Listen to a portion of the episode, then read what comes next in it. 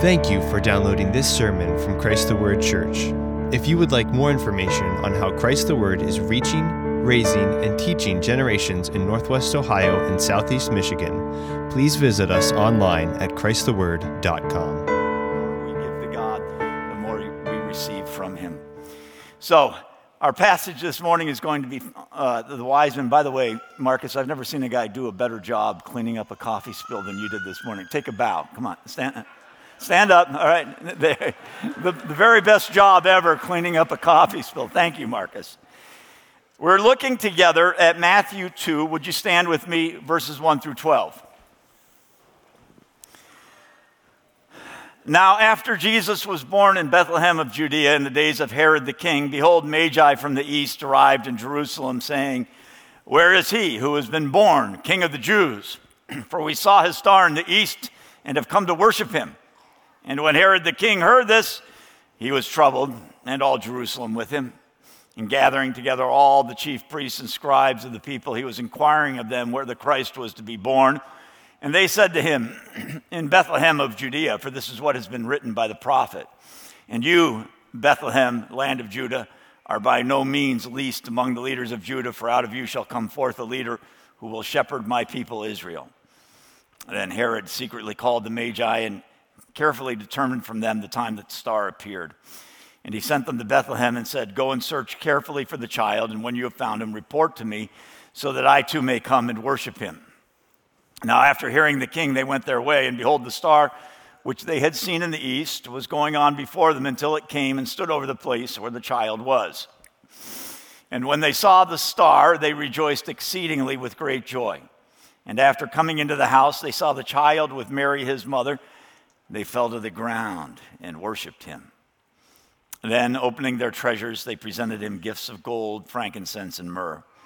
And having been warned in a dream not to return to Herod, the Magi departed for their own country by another way. This is the word of the Lord. Will you join me in asking God to bless his word this morning? Father, we, we come to you and we ask that you'll speak to us of the glory of your Son that you'll reveal to him to us today as you did to the wise men many years ago. And may we worship him. Give my words force, Father, from your power. And may we all congregate before Christ and worship. In Jesus' name, amen.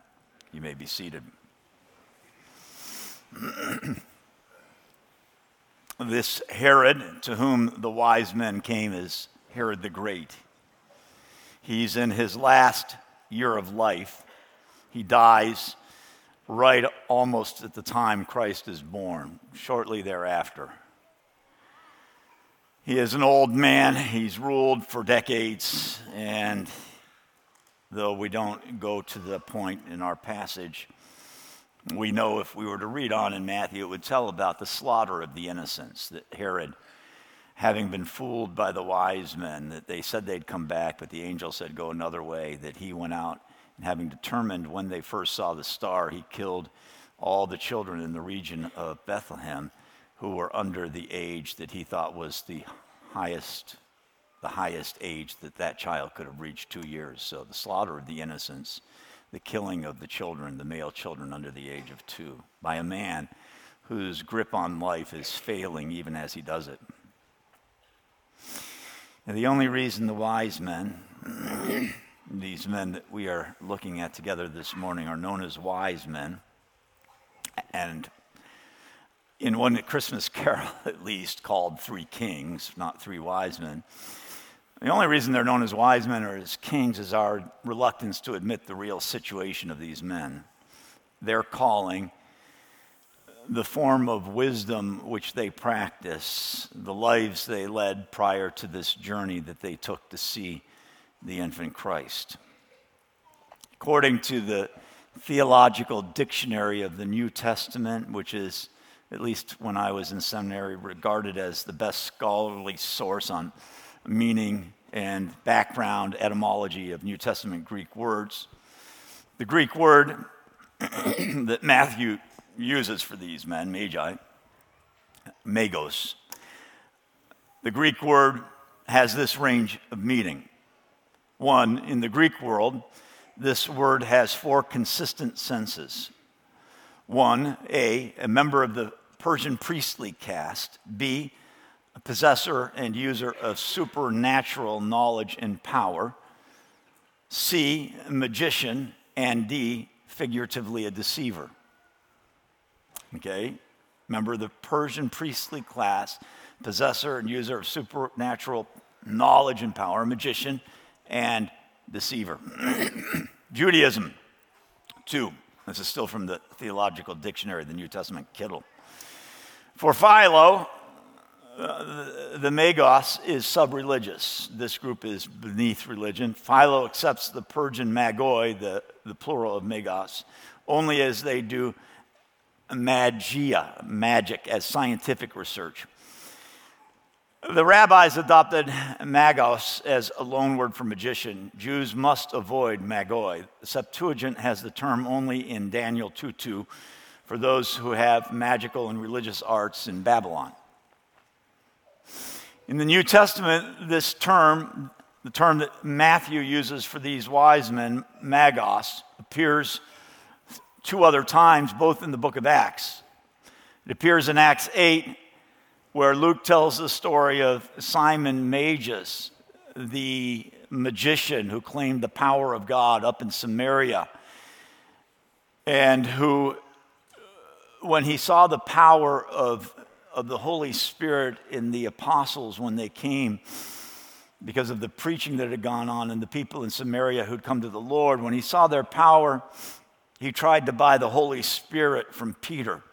Remember, Peter speaks to him and says, You, you live in the gall of bitterness. You, and this man says, Please don't let that, that faith that you just spoke come on me. It also appears in Acts 13, where Paul and Barnabas, on their first missionary journey, were traveling. And when they had gone through the whole island as far as Paphos, they found a magician, a magoi, or a, a, a magus, a, a Jewish false prophet whose name was Bar Jesus, who was with the proconsul Sergius Paulus, a man of intelligence.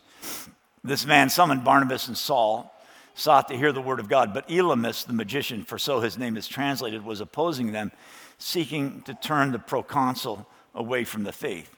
So Luke goes on, and in Acts, there he tells how Paul responded in somewhat the same way that Peter responded to Simon Magus. This uh, mage, this magus, Paul responds to by casting blindness on him for a time. And Sergius Paulus, the proconsul, is, is converted as he sees the power of God. So, on the other two occasions, this class of, of, of men appear in the New Testament. They are evil obstructors of the work of God. But the first time they appear in the New Testament, they are these men who are pursuing Jesus, coming to worship Jesus. Now, we're, we're going to engage in a bit of speculation. It's probable, but it's not found in Scripture. But it seems likely that these men, it seems almost impossible that they're anything else than Persian uh, magicians. That's what the meaning of the word in the Greek was back then. They came from Persia, they practiced the Persian, the Persian magical arts. The Persian Empire of Cyrus, of course, is long gone. Uh, after Xerxes invaded Greece, the the Persian Empire went down at that, the failure of that invasion. And, and it became a, a, a sort of a land without a, a major power in Persia, modern day Iran. But Iran has a glorious history, and shortly after the, the fall of Xerxes and the fall of the, the Persian Empire, the Parthian Empire arose in the same place, consisting of many of the same people in the same land. And that Parthian Empire lasted 500 years until about 224 AD. And for most of those 500 years, it was the primary competitor to Rome in the east.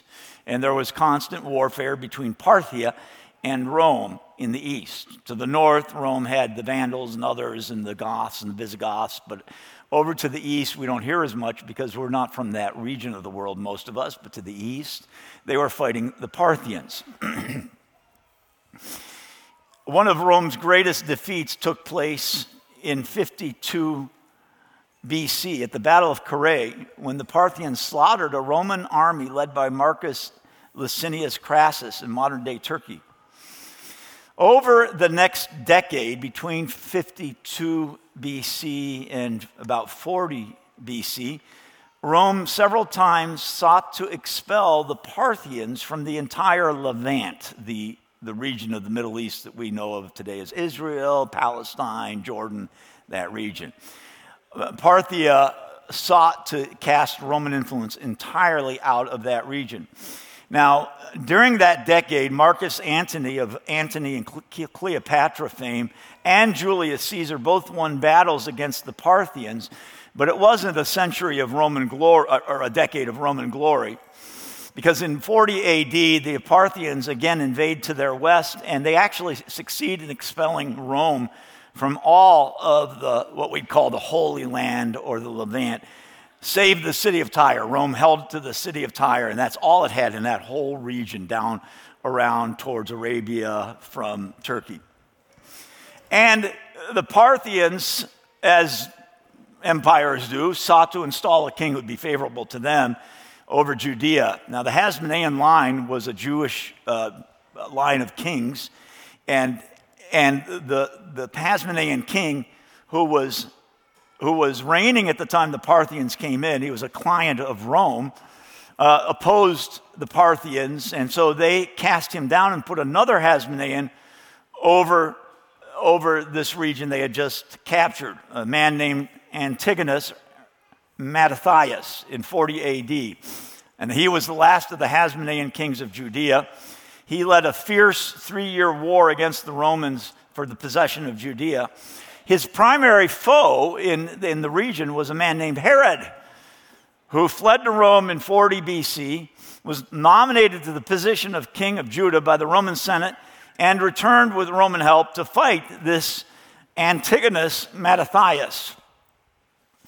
Eventually, he defeated Antigonus Mattathias with the help of Roman armies, and Marcus Antony of Antony and Cleopatra had this Antigonus scourged and crucified in 37 BC, sentence that Rome had never before pronounced on an enemy king. It was the only, or up until then, the only king that they crucified. It is this Herod, Herod the Great, who came to power in 37 BC who at the very end of his life is visited by the Magi and in response orders the massacre of the innocent children in the region of Bethlehem. Now you can imagine then that the visit of these likely Parthian Magi is a stirring event for Jerusalem. That not only Herod, but all of Jerusalem is disturbed by this group coming. And from an enemy empire that has just recently ruled the whole land and installed their king over the country, and a king that Herod had kicked out and defeated about 37 years before. That when this group that has somewhat of the, you know, the, they say, Where is he who is born king of the Jews? It almost has a, a declarative power to them. They come and they say, Where is he? We have come to worship him. We saw his star that the people in Jerusalem and Herod himself go, oh no, oh no, the Parthians, they're at it again. So Herod is upset, and Herod must treat this group that has come from the east very carefully. He does not want to offend the Parthians by ill treating these men, clearly men of significance. The gifts they bear speak to their significance. It is even possible that this visit from the Magi has kind of the character of an embassy from Parthia, that these are official envoys. We see their significance not only from their title and the gifts they bear, but also from the respectful audience they, accorded, they are accorded by Herod. Herod in no way wants these men to know that he fears them. He does not want them to know what he intends to do after their departure. He's a trickster.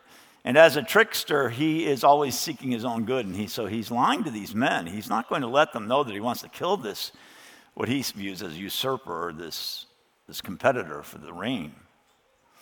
So, in a sense, these men are the very opposite of the shepherds that we thought about last night. They are wealthy, the shepherds are poor. These men come from a great distance away. The shepherds are from the nearby hillsides. These are men of international renown and reputation. Persia is famous for this class of leaders. The shepherds are men of the sheep and pasture. These men represent a threat to Herod and Rome. Shepherds represent nothing of the kind. These are Parthians, thus Gentiles. The shepherds are Jews and Judeans. Yet there is a similarity. They have seen a message in the darkness. They have both been led by a light in the night sky. They have had their darkness illuminated by miraculous light from heaven. And they too have come to worship Jesus. Both sets of worshipers, the shepherds and the wise men, come from obscurity and return to it. We aren't told their subsequent stories, only that they came, they worshiped, they departed, and went home. Now, honestly, I'd rather be a shepherd than a wise man, than a magus, because it's possible that these shepherds lived on to see Jesus in his years of power. And they realized the promise that they were given decades before when they saw him arise and glory flow. And I'd rather be them because they're Jews.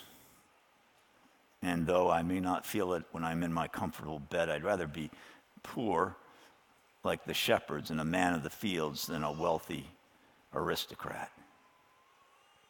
These are simple men of the fields, the shepherds. The others are sophisticates from the city.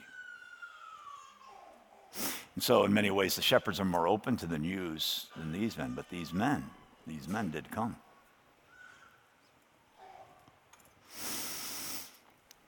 I'd also rather be the shepherds because we're told that the shepherds rejoice and praise God on their return home. And that little bit of information seems to indicate that the shepherds continue to tell the story and that Luke, when he sits down to write his, his gospel account from sources that he says I've talked to,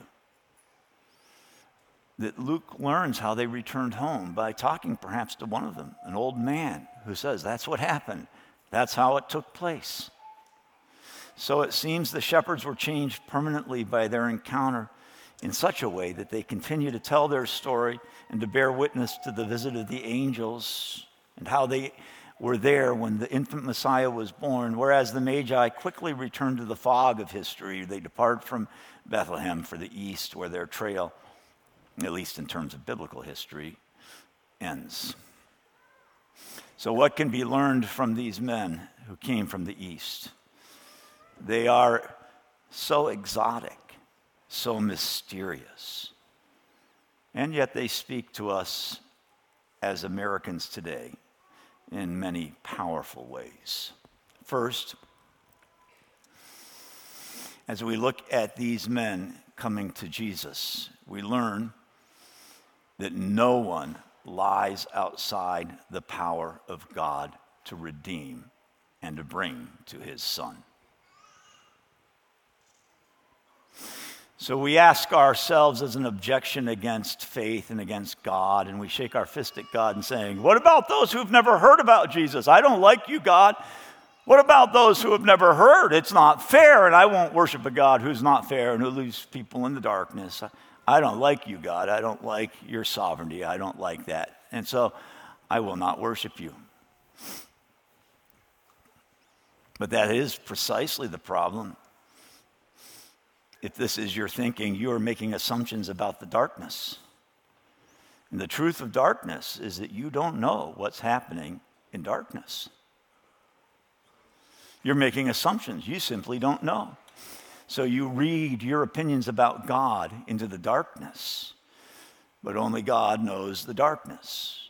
And God rules the darkness where you are not, just as He rules the light where you live in the midst of the Parthian darkness, in the midst of the Persian night, in the midst of the Zoroastrian religion of the, the sun worship of the Persians, God had established a witness. Was that witness the prophet Daniel? Perhaps. We don't know. Shadrach, Meshach, and Abednego, who were in Persia? We don't know. Some other nameless exile from Judah? We don't know. It's darkness. We have no idea how or when it happened. Did these men's astrological arts lead them to Jesus? Did their practice of the, the worship of the sun in the heavens lead them to Christ? Now you're going to say, impossible. But every one of us knows that our sinful pursuits were the things that God used to bring us to Him. We didn't come out of a stainless, perfect background. Every one of us was called from darkness. Sinful pursuits, sinful lives are no barrier to the power of God. There are people in this church who came to God because they were thrown in prison.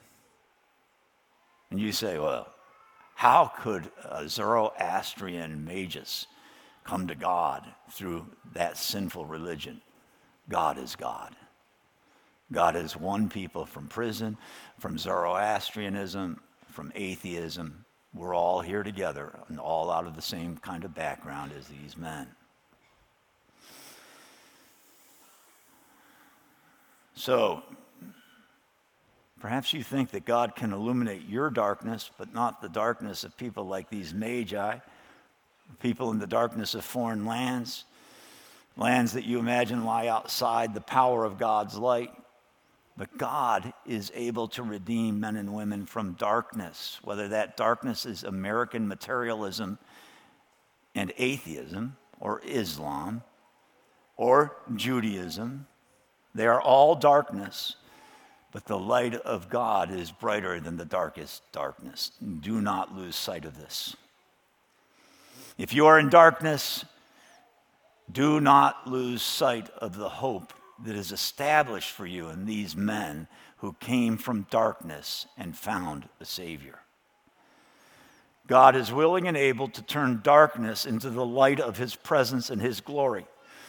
He does it not just with shepherds and magi, but with men and women today, bringing us out of the darkness of sin, out of the darkness of sadness, out of the darkness of failure, out of the darkness of addiction, out of the darkness of loneliness, and even suicidal thoughts into his glorious light. So if you're living in darkness, turn to God. Ask Him for light. Turn in repentance. Hate the darkness, hate the sin, and run from it, and you will find the God of light. Don't lose sight of this either if you're a child of God, because your witness is necessary. You must speak, but you must never forget that the power that converts the lost is the power of God, not the power of you. The power of God working through you. He is your power. All you have to do is speak. Just sow the seed. Speak to the lost. Say the word Jesus Christ to the lost. God will attend to your words with power. And there's no one who's beyond the power of your words. Speak. Speak to people. Tell people about Jesus. Shout about Jesus. Shout that you have a Savior. Shout what Christ has done for you. Second, we learn, as well as the darkness not being dark to God, we learn from these men how to come to God as rich, successful, important men and women. That's what we're taught by these wise men. And let's be honest, most of us resemble these wise men more than we do the poor, uneducated shepherds of the fields. We are, after all, we are all citizens of the wealthiest nation on earth perhaps the wealthiest nation ever. We live in security and ease. We are educated with a pagan education. We are important. All of us travel with an American passport, which says to the world that we are privileged. How do rich men and women come to Jesus? Well, we come to him as the Magi do, with all we have. Not with empty hands, but with our hands full of everything we have, and we say to God, This is yours. Jesus never says, Come to me without a commitment to me, come to me with empty hands. God says, Come to me and give me your all. This was the message of Christ to the rich young ruler Give me your all. Give me your life. Give me your all. And see what I make of you. Because what you're trusting in is your all rather than me unless you give it to me. And you can't have God and mammon. You can't serve God and money at the same time. So Jesus says, Give me your all. Come to me with laden hands, your gold, your frankincense, your myrrh. Give it to me, and I will return to you something of infinitely greater value. Come to Jesus with your hands full, full of this world's fleeting treasure that moth and rust corrupt and destroy. These men came with gold, frankincense, myrrh. They left those behind. They returned full of the grace of God. They had met their Savior and they worshiped him, the Savior of the world. Third, we learn how gracious God is from his guidance of these magi, these Parthian magicians who saw Jesus in the sign of the night sky. They're looking up at the sky, and there they find a Savior. Not literally, but the sign of the Savior. They go to Jerusalem, and there, the star that had initially guided them and made them aware that the King of the Jews had been born actually travels ahead of them and leads them to the very house where Christ is. God is leading them to glory, out of darkness into glory. And it's incredible because they're looking up at signs in the sky out of their worship of the heavens and they find the sign of Christ. It's like Jonah anticipating death when he says, Throw me out of the boat. I've rebelled against God. Throw me out of the boat. Throw me away. I need to die. And he's thrown into the ocean, and suddenly a fish. And he's alive. And in the fish, and then on land. And he walks and he talks about having been saved by God. It's like the crippled man at Bethesda, whom Jesus asked if he wished to walk. That man who went to his futile post beside the futile waters, for him at least. He has no expectation of anything but more futility. But Jesus comes, and he doesn't know who Jesus is. He doesn't know that before him, as he's lying there by the pool of Bethesda, crippled as he has been for years and years and years, the Son of God is standing, the Savior of the world. But Jesus says, Do you want to walk? And he is healed. Jesus tells the servants at the wedding of Cana, go and grab those big vessels, six vessels, each containing 20 to 30 gallons of liquid. Fill them with water, and they do so. Somehow, when it's tasted, it's not water, but the best, purest, richest wine that anyone's tongue has ever tasted. Jesus is on the cross, and beside him are two thieves. They both mock him initially. But then, as the hours pass, one sees and he realizes the man between them is not like him. And as the other man continues to mock Christ, this first man says, Hey, wait a second. He's not like us. And then he turns to Jesus and he asks Jesus a simple question Will you remember me? Will you remember me? And Jesus says, This very day you will be with me in paradise. Do you understand God. If you look to God for hard things and punishments and a nasty, brutish life,